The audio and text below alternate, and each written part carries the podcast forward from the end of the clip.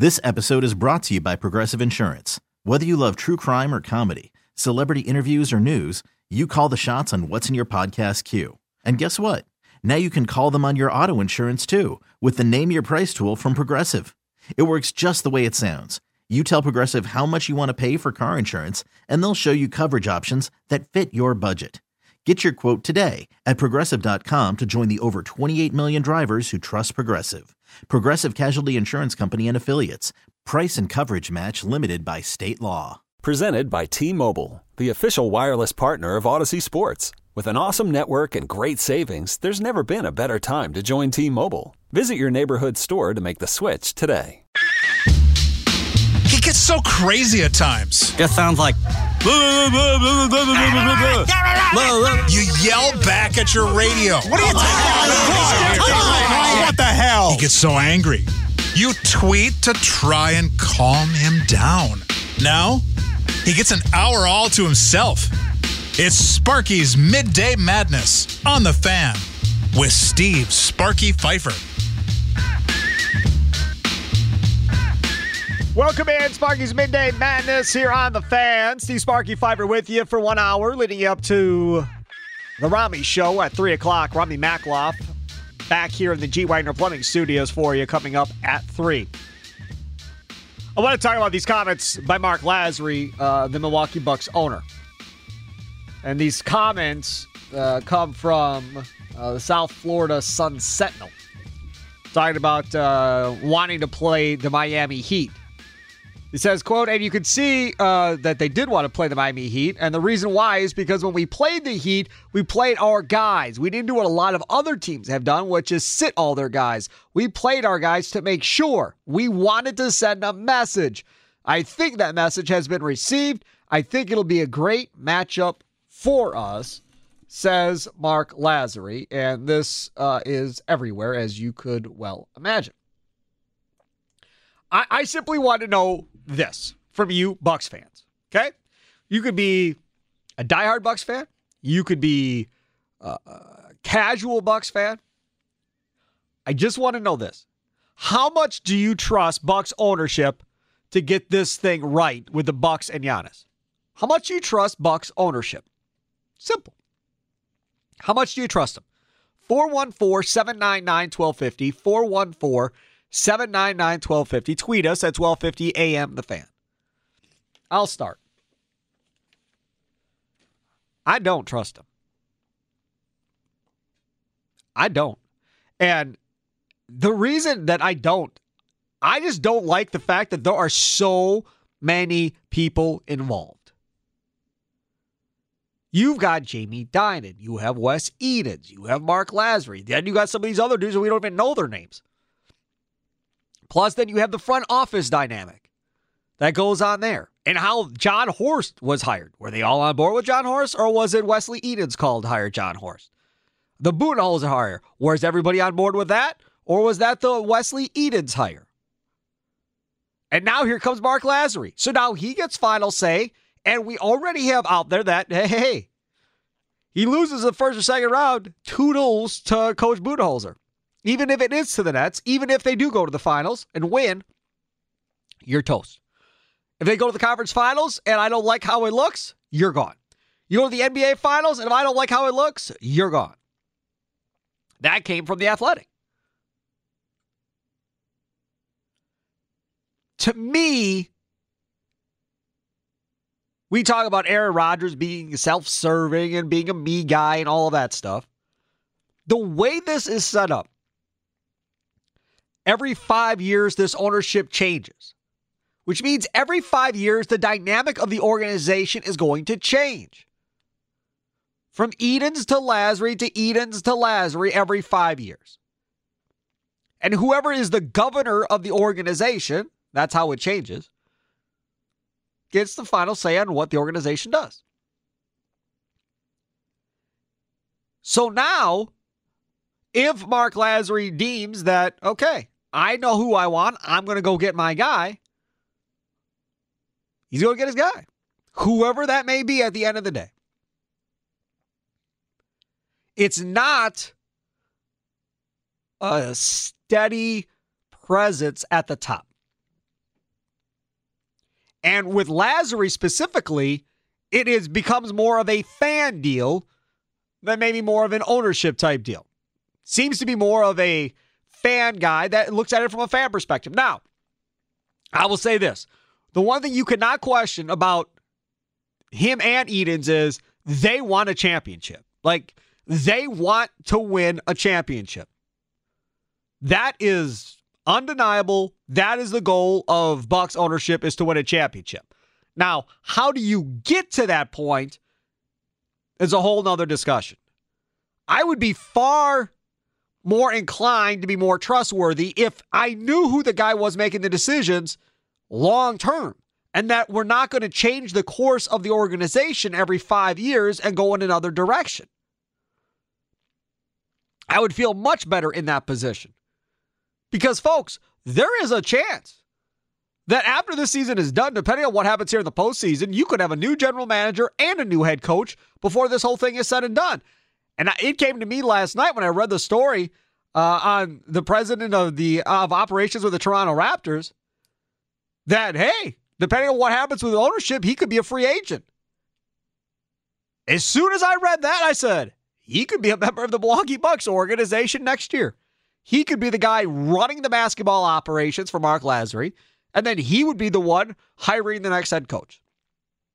Would that make me upset? No. I'd love it.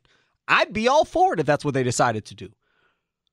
But it goes back to what I was saying before, which is you're going to continue to change things every time the next guy takes over every five years.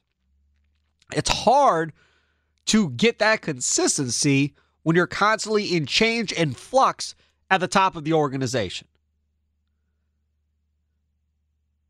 To be honest with you, it might be better if one of these guys split off and went and maybe bought a different team. And then left whoever was left as the main governor of the team going forward. I just think it's going to be very difficult to get this done the way they currently have it set up. Just kind of looking at the future, going off the athletic piece about what they're saying about Budenholzer. I, I am lacking trust in Bucks ownership right now. How about you? 414 799 1250. 414 799 1250. Let's go to Neil on the north side. You're up first on Sparky's Midday Madness. Hey, what's up, man? What's up? What's hey, up? I'm, I'm gonna I'm gonna say it like this: as far as personnel, I believe they got what it takes now because you you move Middleton to the third spot without saying it. You everybody knew you had to go a guy who can dribble the ball consistently. Right. That's Holiday. You know what I mean? So now Middleton get to slide to the third spot and nobody said nothing about it. Everything's smooth and I think they're gonna get it done this year. And why they're gonna get just enough stops against Brooklyn. Brooklyn ain't stopping nobody. You know what I mean? So so we're gonna we're gonna get just enough stops against Brooklyn. But do you have enough offense to match Brooklyn? I agree with you. They're not going to stop anybody, but can you score with them? They that's that's why they're gonna be able to score with them because they can't stop nobody. You you see we were we was over one fifteen uh, each game. Wasn't Yep. It? You know what I mean? So that's that they ain't gonna be especially when you get Harden out there. We're gonna be able to stop them just enough that I believe we can beat them. Then from there it's gonna be wide open. You know what I mean? So I, I think we got enough because you got somebody who can dribble the ball. I think if you see how they've been playing, they take Giannis off the floor, put the ball in Holiday hands. You know what I mean? They gonna be all right. You know what I mean? Because Giannis ain't. I think he ain't gonna have to work that hard on offense. You know what I mean? Because you got Holiday.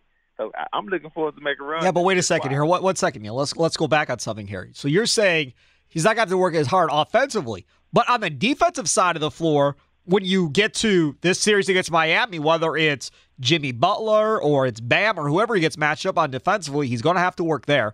And then in the Nets series, he's going to have to work against Kevin Durant. You would have to think at some point. Well, he. Yeah, I mean, we ain't even going. You know how they do in the NBA now. Them guys don't even really hold each other.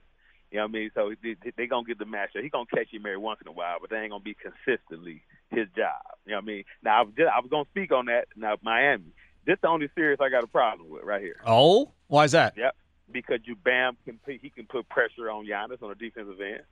You know what I mean? And, and and they can stop us enough. Now the question is not against Brooklyn, it's against Miami. Can we score enough? That that's that because Bam probably the best matchup in the NBA for Giannis. To be honest with you. Yeah, as far as athletically being a long guy that could kind of try and keep his feet in front of him, I still think Giannis is probably quicker than Bam, though. As far as if he decides to bowl past him, he can. Right, right. But as far as his matchup and consistently match up at the rim, Yeah. Bam probably the best guy you could probably have on your team. And then you're going to Butler going to slow Middleton up. It's going to be on Holiday. Like I'm saying, this this what the Holiday pickup is about. You can't build a wall because you Holiday going to have the ball in his hand. Watch watch this. You got to put the ball in Holiday's hand. Giannis got to play off the ball, son. He got to. That's, All right. That's, that's that's the only thing we got here. Thanks for the- that. I, I think we comfortable. All right, Neil, thanks for the call. So he feels okay with the ownership. A little bit concerned about the Miami series from a personnel standpoint. I, I feel better about the Miami series maybe than I did before because, again, there's no Jay Crowder. And Eric Nehm at Seth Partnow did a great piece in The Athletic today. If you have a chance, check it out. Uh, but again, no Jay Crowder, that helps. The Jrue Holiday thing we've talked about before on the big show, him being there instead of Eric Bledsoe is a huge upgrade uh, for the Bucks. I know there's some random unnamed scout uh, that was on social media quoted saying that uh, he doesn't think there's that big of a difference between uh, Holiday and Bledsoe, which is ridiculous. But I, I like Holiday and the ability that you have to put him on a guard that gets hot or to stick him on Jimmy Butler uh, and have him guard Jimmy Butler for stretches of time during the course of a game. I like that aspect of it as well. I like PJ Tucker, the ability that he allows you to have to make switches. I, I like that too. I think this whole series with Miami is really going to come down to how well Duncan Robinson and Goran Dragic and Tyler Herro shoot the basketball. If those three guys shoot the basketball well in this series, the Bucks are going to have their hands full. They're going to have problems because they don't defend the three at all. We all know this. So that's going to be a problem.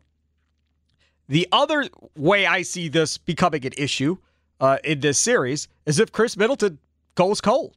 And the one thing about Khris Middleton is he's he could get hot and he could carry you and he could go ice cold and absolutely kill you.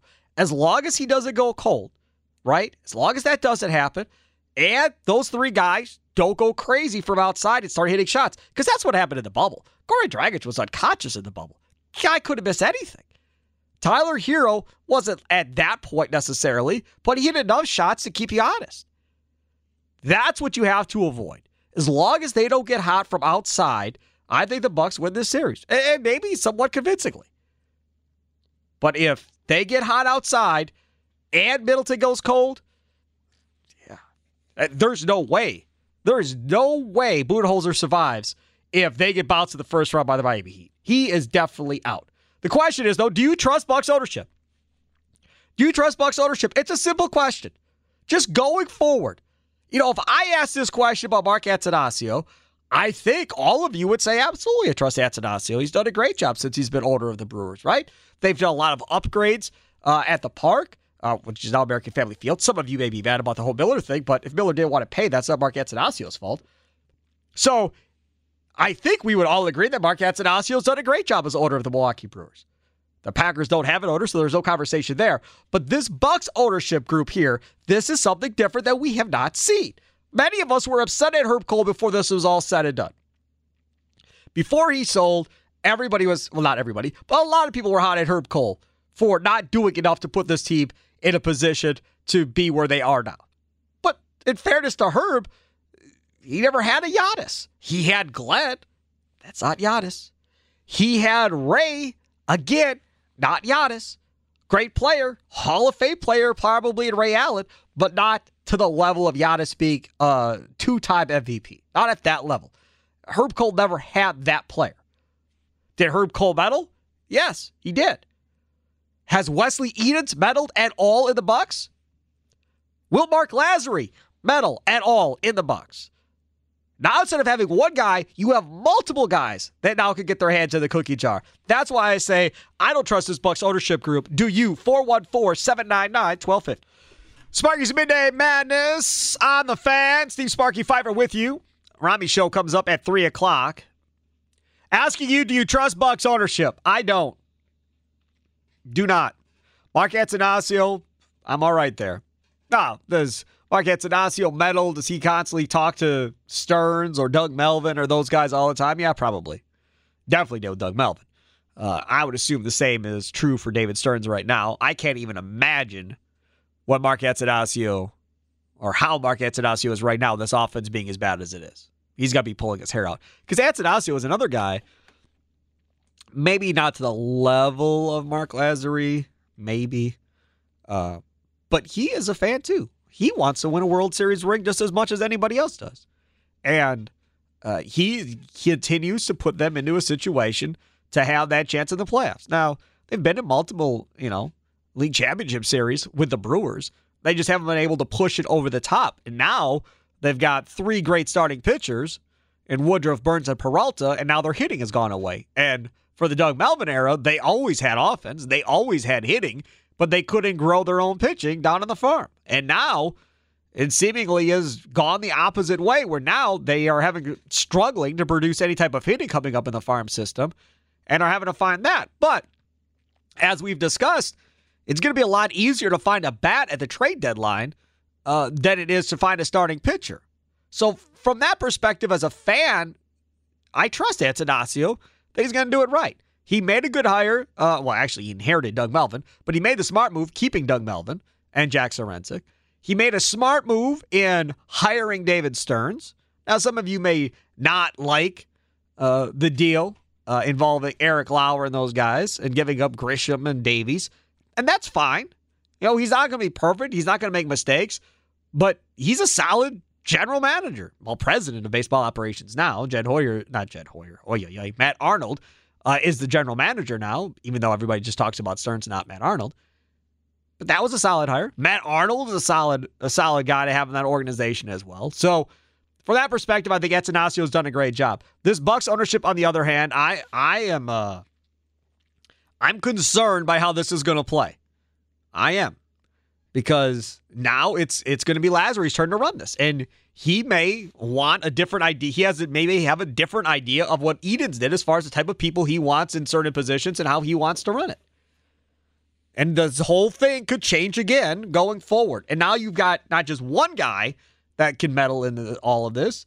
You have multiple guys that can get involved in meddling. So that's where I'm at. I, I don't trust him. How about you? 414 799 1250. Tweet us at 1250 AM The Fan. What about you, Dan Plucker, executive producer of the show? Do you trust Bucks ownership? I do.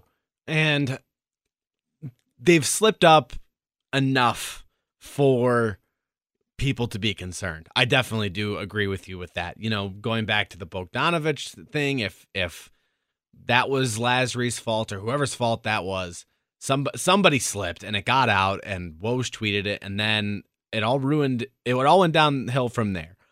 And now this, I mean, you can't right before a playoff series go and put bulletin board material out. Yep. For a for a team that beat you last year and for a team that's had your number for the most part. But in all fairness, it wasn't only Lasry. Jrue Holiday said they're a more talented team than Miami. So you got that too. Well, right, but uh, coming from a player is different than coming from ownership. Coming from ownership is a different level. So you think a, it's worse? I, I, do. I think it's a different level of pettiness. I do. Oh yeah, for sure. Because uh, yeah. players, players are supposed to, you know, muck it up and try to make it, oh, it's this big rivalry thing, whatever. Right. Like our guys are better than yours. But what else is Jrue Holiday supposed to say in that situation when asked that question? Absolutely. No, I think the Heat have a better roster than ours. No, he's Right, not no. going to say that. Absolutely. He's going to say, I trust my team and my guys are better than theirs. Like that's what he has to say. You know, you, you that's a good job by a reporter for putting him in a situation where, Where he he's has gotta say something that. like that. Right. Was Lasry put in the situation where he has to say what he said? I don't think so. I don't. But here here's why I do trust them. They number one overall, they found a way to get Giannis, the two-time MVP, back. They they They got him long term. they got him long term, and. Giannis is not the kind of guy that's going to give up. Like he's not going to be Aaron Rodgers. I don't think, at least based on the experiences I've had with him, based on you know the media So you don't think that with. in a couple of years, if this goes sideways, that he'll ask to be traded? I don't think so. He, eh, I think he's going to continue to push and say that the guys that he's with are good enough to win a championship. Now, if they trade Jrue Holiday and if they trade Khris Middleton and tear it all down and say Giannis, you're here, that's a different story. We're rebuilding completely. Right, except you're staying here. Right. Like that, that that's a completely different story. Like then yeah, all of my trust for the ownership's out the window. But but I think he believes in what they're doing. I think he likes what they're doing. That's why he decided to stay. He the ownership has committed to Giannis and Giannis henceforth has committed back to them. That's the biggest thing overall for me and, and why I trust them because they found a way and they made a plan good enough for Giannis to stay here, an MVP level player, uh, Kareem type player, you know, because that's why Kareem left. They they figured out a way to keep a superstar here, and that's why they earn and have deserved. Uh, Kareem left because he didn't want to be in the snow. He wanted to be back out in California where it was warm. He wanted to get the heck out of here. Uh, plus, there was a bunch of other stuff going on uh, that wasn't. But you don't think nice. Giannis, like that? I think that's the same thing for Giannis. Like I, I don't think Giannis loves the weather here. Like Um, yeah, but it's different in the aspect, and I hate using this because I hear people use it all the time and it drives me nuts. It's the whole, well, Giannis didn't know anything about America when he got here, right? So he was just happy to be here. And then he was just happy to be in the NBA the first year. And John Hammond taught him how to drive, the old Bucks general manager. And he got a slush and he went to Walmart in a limo and all of this other stuff uh, that came up, which was fine and all of that.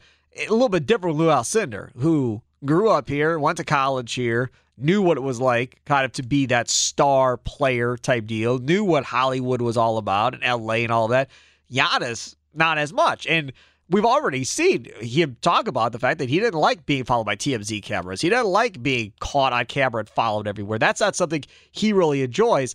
Not that Lou Alcindor did, Kareem Abdul-Jabbar did one way or the other, but he certainly didn't mind it by forcing his way out of Milwaukee. I, I think that's that's the biggest difference between him and Giannis at this point. But having said that, I have learned over the course of time never to assume anything about anybody when it comes to professional sports. Just not. And as when we were debating whether or not Giannis was going to stay or not, and the majority of you are like, "Oh, he's staying, he's staying, he's staying," and I was like, "I don't, I don't know, we'll see." And part of that is I didn't want to put myself in a position to be let down. When he goes, "Up, I'm out," going to play for the Lakers. Up, I'm out. I'm going to play, whatever. Right? So it was me putting my shield up, but putting my walls up, and not wanting to uh, let in the possibility of him staying long term. And now Plucker says, well, you know, he's not going to pull an Aaron Rodgers or he's not going to pull a Brett Favre uh, and do this uh, to you know Milwaukee and their fans and the organization and so forth. Yeah, I don't know. I mean, I, I hope not. I hope he doesn't do that. I, I would hope he doesn't. Because right now, the way this is set up, you have 110% committed to the next three years of Middleton, Holiday, and Giannis. You have three years of this.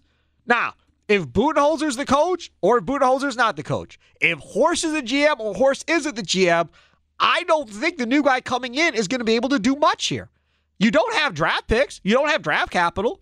So you have no way really of adding to this roster that you've pretty much built. You can rotate in bench guys. You can replace Forbes. You can replace Teague. You can replace Bobby Portis and some of these guys, right? So you can redo your bench from year to year.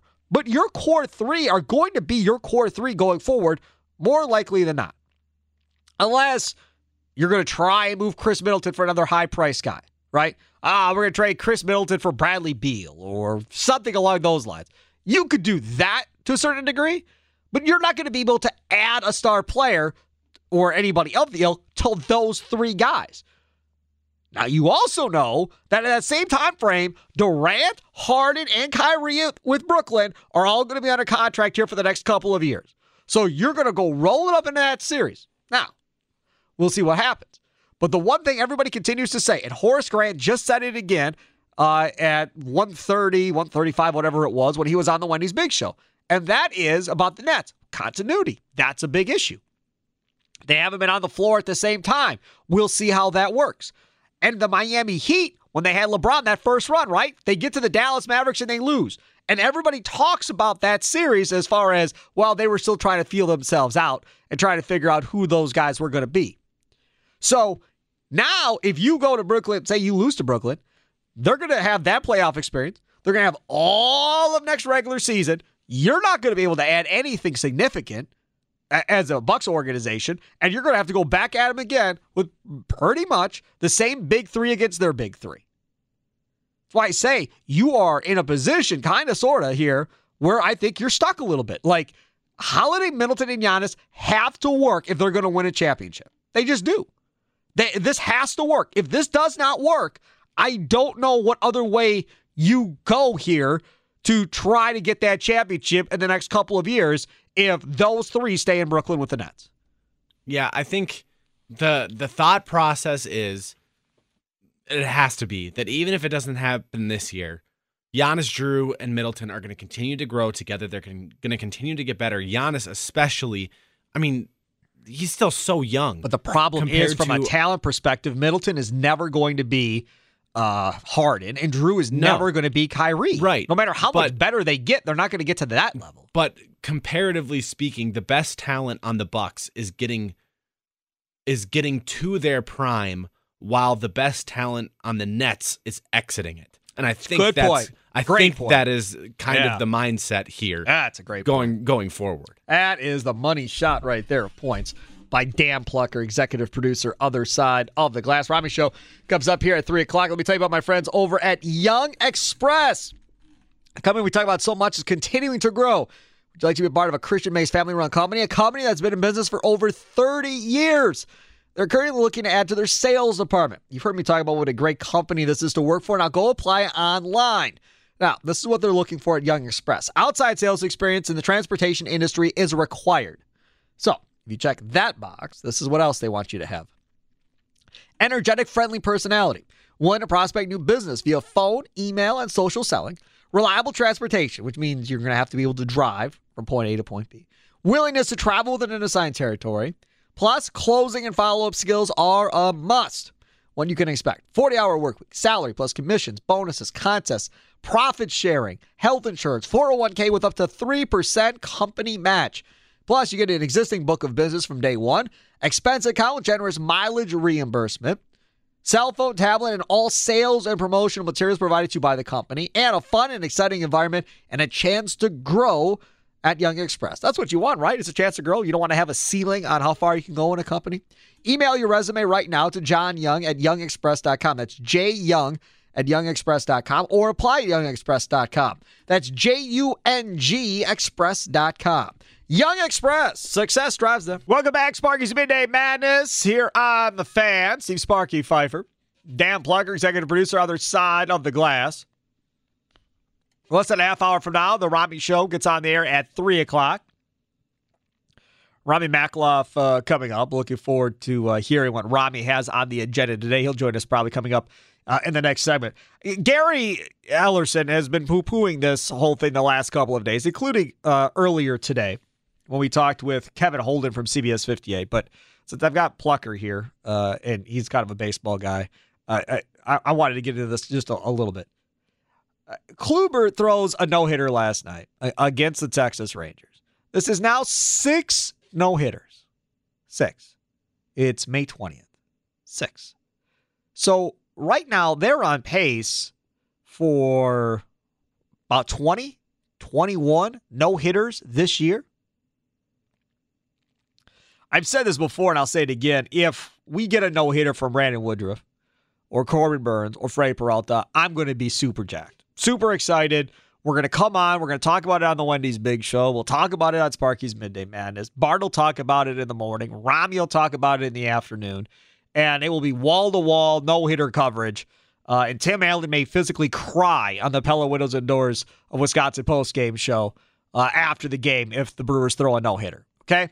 So, from that aspect, let's just take that out uh, of the equation. Yes, we all are going to be happy. We all will be excited, regardless of how many no hitters are thrown prior to the Brewers finally throwing their second no hitter in the the history of the organization. This is not good for baseball, though. It's just not. And this is something Rami and I have argued about forever. So, if you are a diehard core baseball fan, right? You you just love you some baseball. You love one nothing games. You love two one games. That you're all about it. Most diehard fans don't like eight seven. Most diehard fans don't like seven five.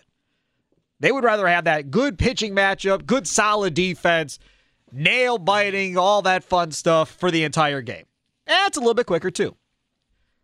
I believe, and I don't know what Major League Baseball believes, but I believe the more runs that are scored, the more chance you have of getting a younger audience to watch your baseball games. That is an area in which soccer, for instance, struggles because you don't have a lot of goals scored. It's a very entertaining game if you actually give it a chance and get into it. And there's storylines that go along with it that can be very entertaining. But most people aren't willing to give it a chance when they see 0 0 ties, 1 1 ties, 1 0.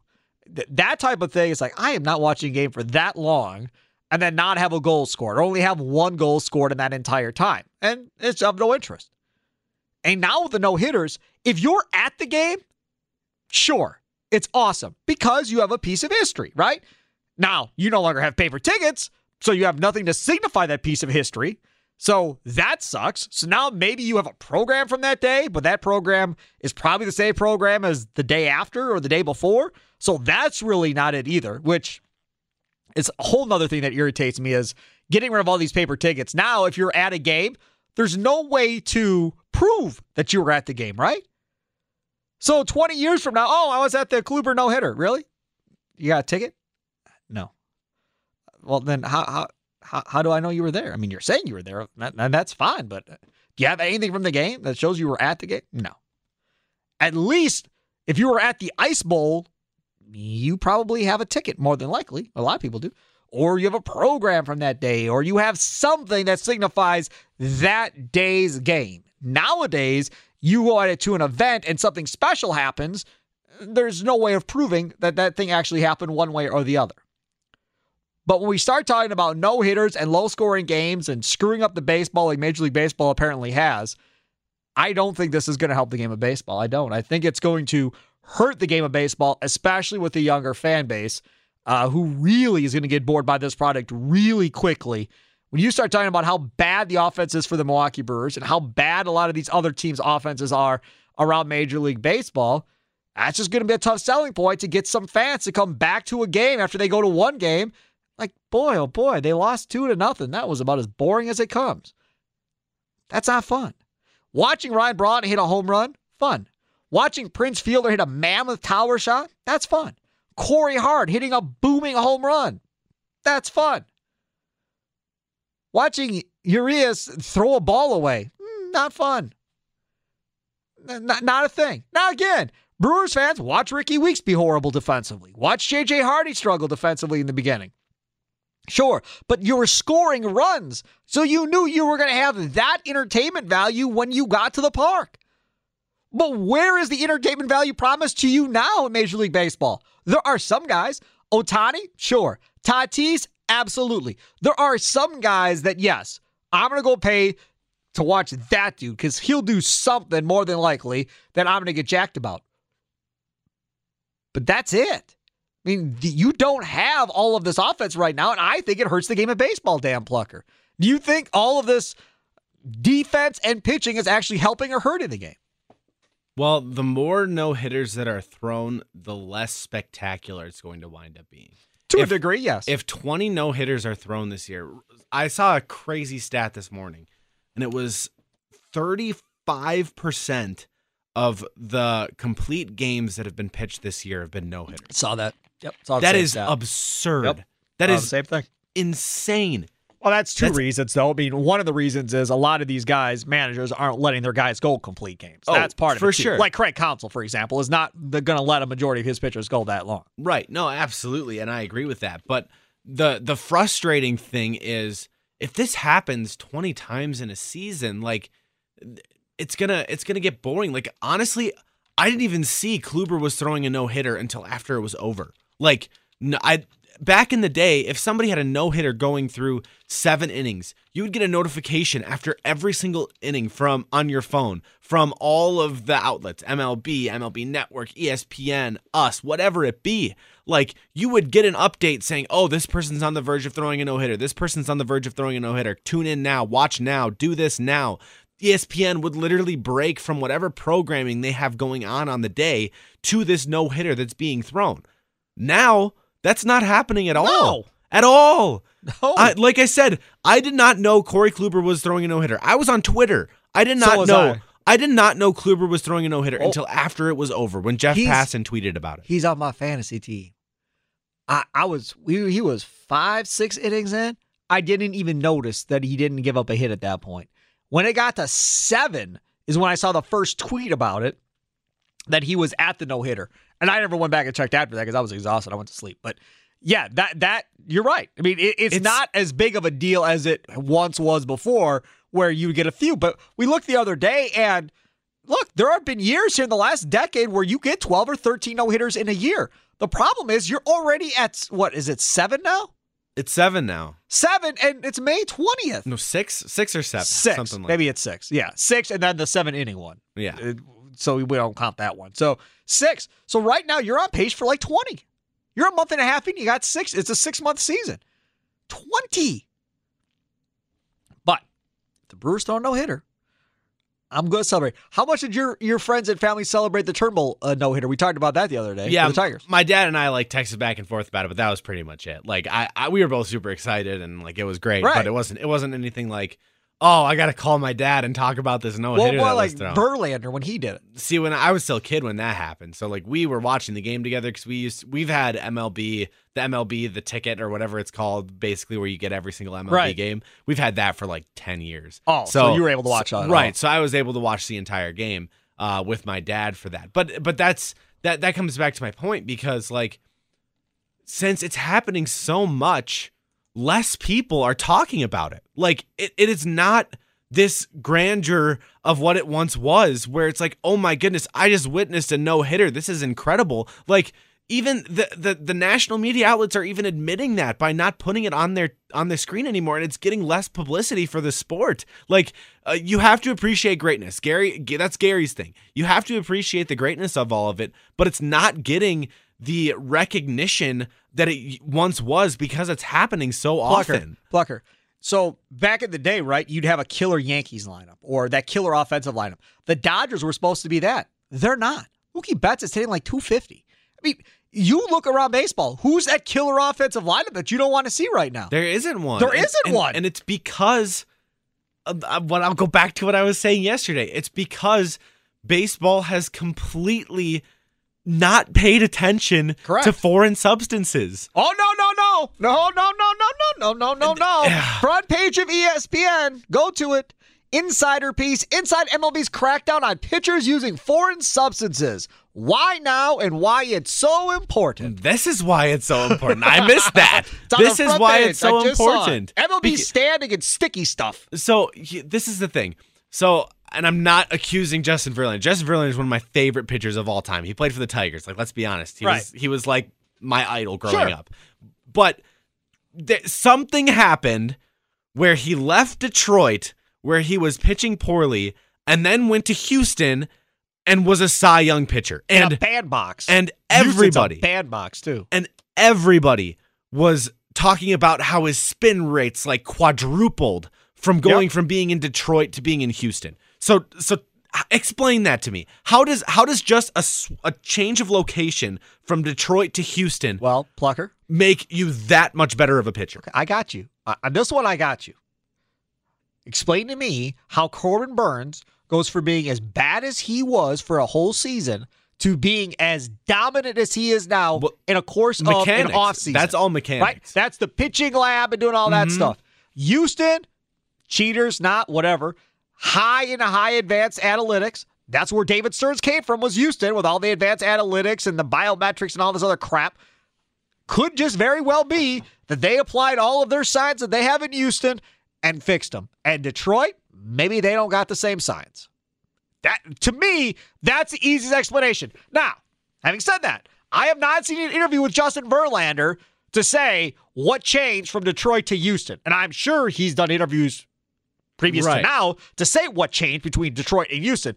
But that to me would be the simplest answer. You're going towards sticky stuff, conspiracy theory. I don't think I'm there on that. See, because I don't is- remember. I've, I don't think I've ever seen a game where I've thought that watching him pitch. The, the thing is, there is uh so y- you're right. It's a better organization. They were using more of the, the front of statistics. everybody And- Oh yeah, absolutely. Right. And that's definitely a part of it. But he's also pitching with Gerrit Cole, who I think is one of the most blatant users Blatant. of Now that of guy, foreign substance ever. And- rem- and, Justin Verlander was Yes. in the exact same rotation as him. Gerrit Cole is a guy that we've talked about numerous times on this radio station, on post game shows and so forth, about people calling up and complaining There's literally somebody on TikTok who We've goes on Gerrit Cole every single start that he has and finds where his foreign substance Yeah. is. And MLB has done absolutely nothing, Nothing. about it. Nothing at all. No. And, and again, this goes back to what I said before.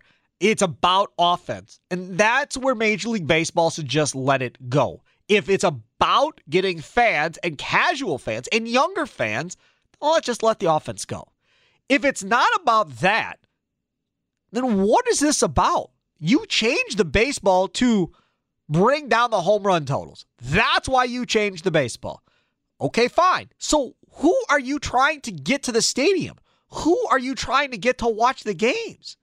Because those guys that are about one nothing, two one games are either old, right, and are all about that, or old in the soul like Robbie Makloff and are all about that. Really, that's what it old in the soul. That's what I said. Don't get mad at me, Robbie. Robbie's in here. We'll get Robbie's thoughts on this coming up next. Sparky's Midday Madness. Sparky's Midday Madness live from the G Winer Plumbing Studios on 1250 AM. The Fan. Steve Sparky Fifer. Dan Plucker doing a great job other side of the glass. Tim Allen, Ken Barkley from BetQL coming up tomorrow on the Wendy's Big Show. Talk about uh, the Dan Graziano report, uh, some more tomorrow on the show as well. Plus, we'll talk about this Kenny Mayne thing coming up on Monday. What you think Aaron Rodgers is going to actually say on this thing coming up on Monday night. We'll do that tomorrow on the Wendy's Big Show. Uh, Robbie Makloff, before we get to what's on your show coming up here in about eight minutes, Yes, sir. uh, these all these no hitters, good or bad for the game of baseball and trying to attract the younger audience? Um, it's hard. It's hard to say, Sparky, because my initial instinct when I see no hitter come go across the crawl on ESPN, I'm like, oh, cool, wow, I want to go watch the highlights of that. But it's happened Six seven, times. seven times, Is seven, seven times. now? I think Kluber's was the seventh one last night. So I mean, and it it it makes sense when you look at the state of offense in baseball in 2021. It makes sense that there would be more no hitters. Have you been watching the Brewers games at American Family Field? Yeah, of course. I've been watching. You've seen some of the balls how hard they've been hit. Yes. You've seen where they've gone. Yeah. That that that that isn't a red flag of they screwed this up Well, because they, being Major League Baseball, screwed this up. n- not necessarily. And you know, I'm quick to jump down Because Rob Manfred's asked- throat and say he screwed They up. They were asked. Somebody asked those guys in Milwaukee whether or not they're using a humidor for their baseballs now, because the ball is deadened so much inside Yes. that park. But here's the thing. Here's why I'm not. Here's why I'm not going to uh, lay down. We can't lay down that verdict yet because what Major League Baseball is trying to do with this, you won't see the change and the shift instantly. And David Stearns talked about this. Uh, Robbie thinks he's onto something now. He's pointing his finger. I at me. am. He I'm really definitely onto he something definitely here. thinks he's I'm onto something. definitely onto All right, something go ahead. And some teams By are- the way, did they find that treasure chest of money you said they were going to spend? Did you ever find that? I didn't say they would. you remember I said that's what You I remember would that? do. See, and I don't been forget stuff misinterpreting like that that. forever. Yeah. But here, and I'm not saying you're wrong. I'm not saying they didn't screw it up. I'm just saying it's too early to say that they screwed it up with the dead in baseball. And David Stearns talked about this. He said if we get to mid-season and we haven't seen things turn around, then we, we have to look at things and see what we have to change because then we'll have a larger sample size. And he was talking more performance based, but I also think I, I think a lot of teams, including the Brewers, are looking at this dead in baseball and they're compiling data. And once enough data is compiled for them to actually say, okay, now we have to shift the way that we try to score runs. We have to shift our philosophy. Now that we have a large enough sample size, we have to shift our philosophy of how we score runs. You And know then- what that means, And then right? maybe you start seeing some of the stuff incorporated back into the game that baseball wants incorporated back to the game, and that's why they deadened the baseball. The other thing is, That means we're going to have more bunting. possibly, the other thing is, Oh, a, lo- a lot of these teams may be hesitant to change their style or their method of trying to score because Major League Baseball has has flipped and flopped back and forth between live juiced balls and and and deadened baseballs for three or four years now Correct. at least. So if if I'm an organization, do am I going to change my entire way of doing things, my operations and my my philosophy All right. when it could be a juiced baseball after the All Star break? I've got, again? qu- I've got a question for you and Dan Plucker. I want to know from a baseball fan perspective what's a more exciting play to you, a home run or a triple? triple. Triple. So if these dead end balls result in more doubles and triples and balls rattling around off the walls, but not as many balls getting over the fence, is that a more exciting brand of baseball if the strikeouts go down at the same point? Yeah, I think Right? so. Yeah. When they put though the fence in at Miller Park before they screwed it up and then made that whole group area out there. When they originally did that outfield wall, remember who designed the outfield wall? Robin Yount. Robin Yount designed the outfield wall and the distance of the outfield wall and how it jig and jagged and that whole thing. Because Yount said at that time, doubles and triples are the most exciting part of baseball, and I want this to be reflective of that and give the fans as much excitement as they can inside the stadium. That was part of the reason why it was designed the way it was. Then what happened? Oh, we can get more home runs and we can sell, uh, make some more money by putting a group sales out there in that right field area. So they pull the fence in and then put the group sales out there, which obviously, you know, ups the home run totals, but takes away from what Yount was trying to do with the outfield wall. And but don't get it twisted though, Sparky. Home runs are still fun. Home runs are still tons of fun. I don't disagree, but if you're telling me they're compiling data and trying to figure out how this is going to change things, well, if the ball is going to be deadened and you're not going to have as many home runs, now let's start talking about launch angle and how that changes things. Because now everything has to be reevaluated. If Major League Baseball is going to dig in and go, this is the baseball going forward, figure it out. If that's going to be the stance, because I mm-hmm. agree with you, the flip flopping here has been ridiculous. Mm-hmm. But if they're going to dial in and go, no more 50 home run seasons. Like we're just we're not going to have it. We'll have more doubles, more triples, start stealing bases, bunting, whatever you want to do. But we're done having home run derbies at these games. By the way, I think that's a mistake because I think they're going to lose people. But if that's what they decide to do, then you're going to have to start reevaluating the type of players you want out there. I mean, because then it's going to be more about the guys that have speed, that have some power, you know, the doubles hitters that are better contact hitters.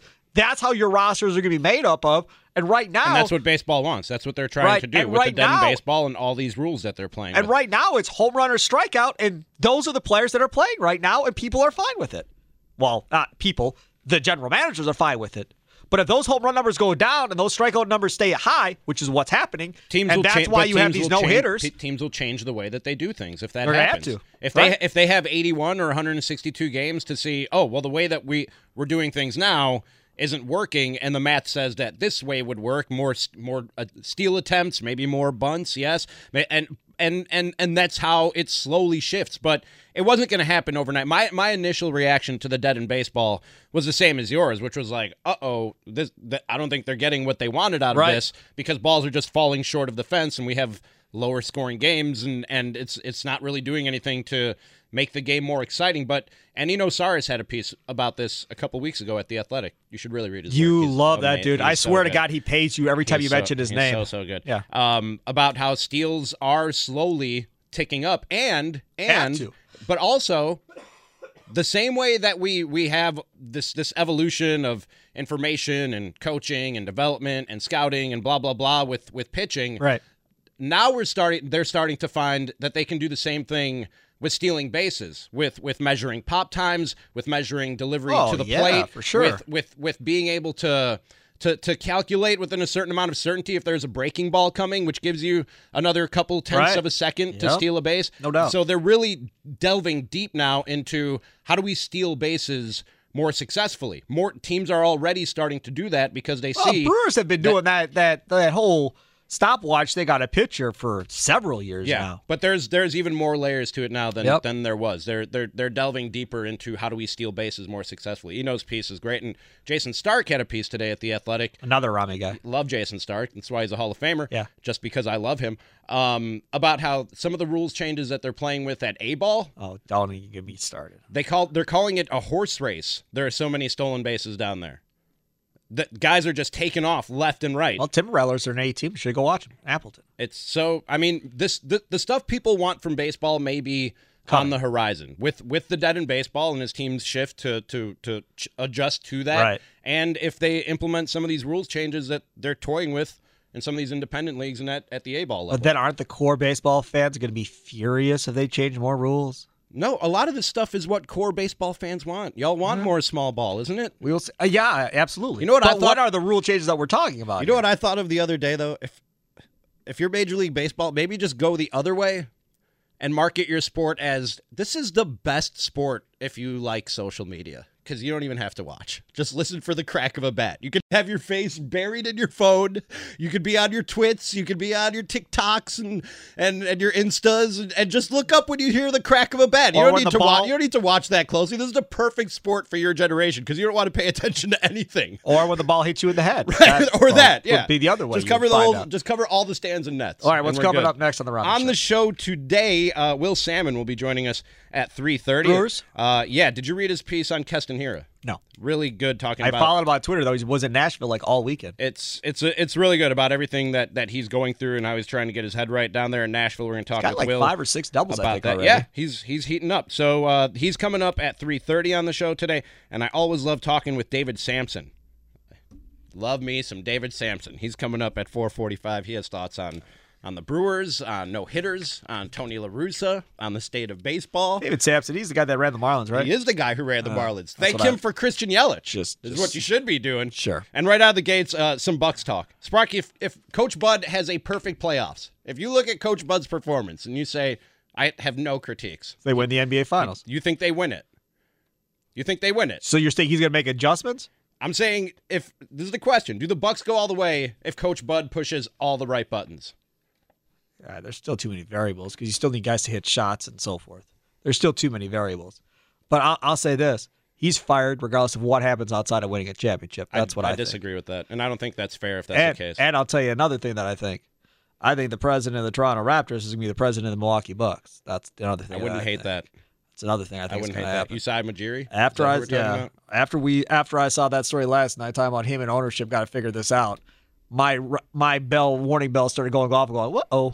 Bye bye, Jon Horst and Mr. Budenholzer," because that that's a sexy name that Marc Lasry would love to be able to tell all of his friends that he's got running his organization now. I mean, that makes all the Dude, sense in Jon, the I think Jon Horst has done a hell of a job. Even even if you bring Majiri, Ma, Ma, how do you say his name? Majiri? Is it? I think it's Majiri. Um, even if you bring him in, you don't have to get rid of Jon Horst. He'll be president. Jon Horst works under him as general manager, learns, and uh, gets even better. we don't really know if Lazary wanted Jon Horst to begin with, now do we? This episode is brought to you by Progressive Insurance. Whether you love true crime or comedy, celebrity interviews or news, you call the shots on what's in your podcast queue. And guess what? Now you can call them on your auto insurance too with the Name Your Price tool from Progressive. It works just the way it sounds. You tell Progressive how much you want to pay for car insurance, and they'll show you coverage options that fit your budget. Get your quote today at progressive.com to join the over 28 million drivers who trust Progressive. Progressive Casualty Insurance Company and Affiliates. Price and coverage match limited by state law. Okay, picture this. It's Friday afternoon when a thought hits you. I can waste another weekend doing the same old whatever, or I can conquer it. I can hop into my all new Hyundai Santa Fe and hit the road. Any road. The steeper, the better. Because my all new Santa Fe is available with HTRAC, all wheel drive, so I can hit the trail without a worry in the world. Heck, with three rows and best in class rear cargo space, I can pack the whole family in with all our gear. We've got available dual wireless charging for our phones, so we'll never lose touch with civilization, and we won't lose touch with the primordial power of Mother Earth. So, which is it? Waste the weekend or do something a little more epic? And conquer it in the all new Hyundai Santa Fe. Visit HyundaiUSA.com or call 562-314-4603 for more details. Hyundai, there's joy in every journey.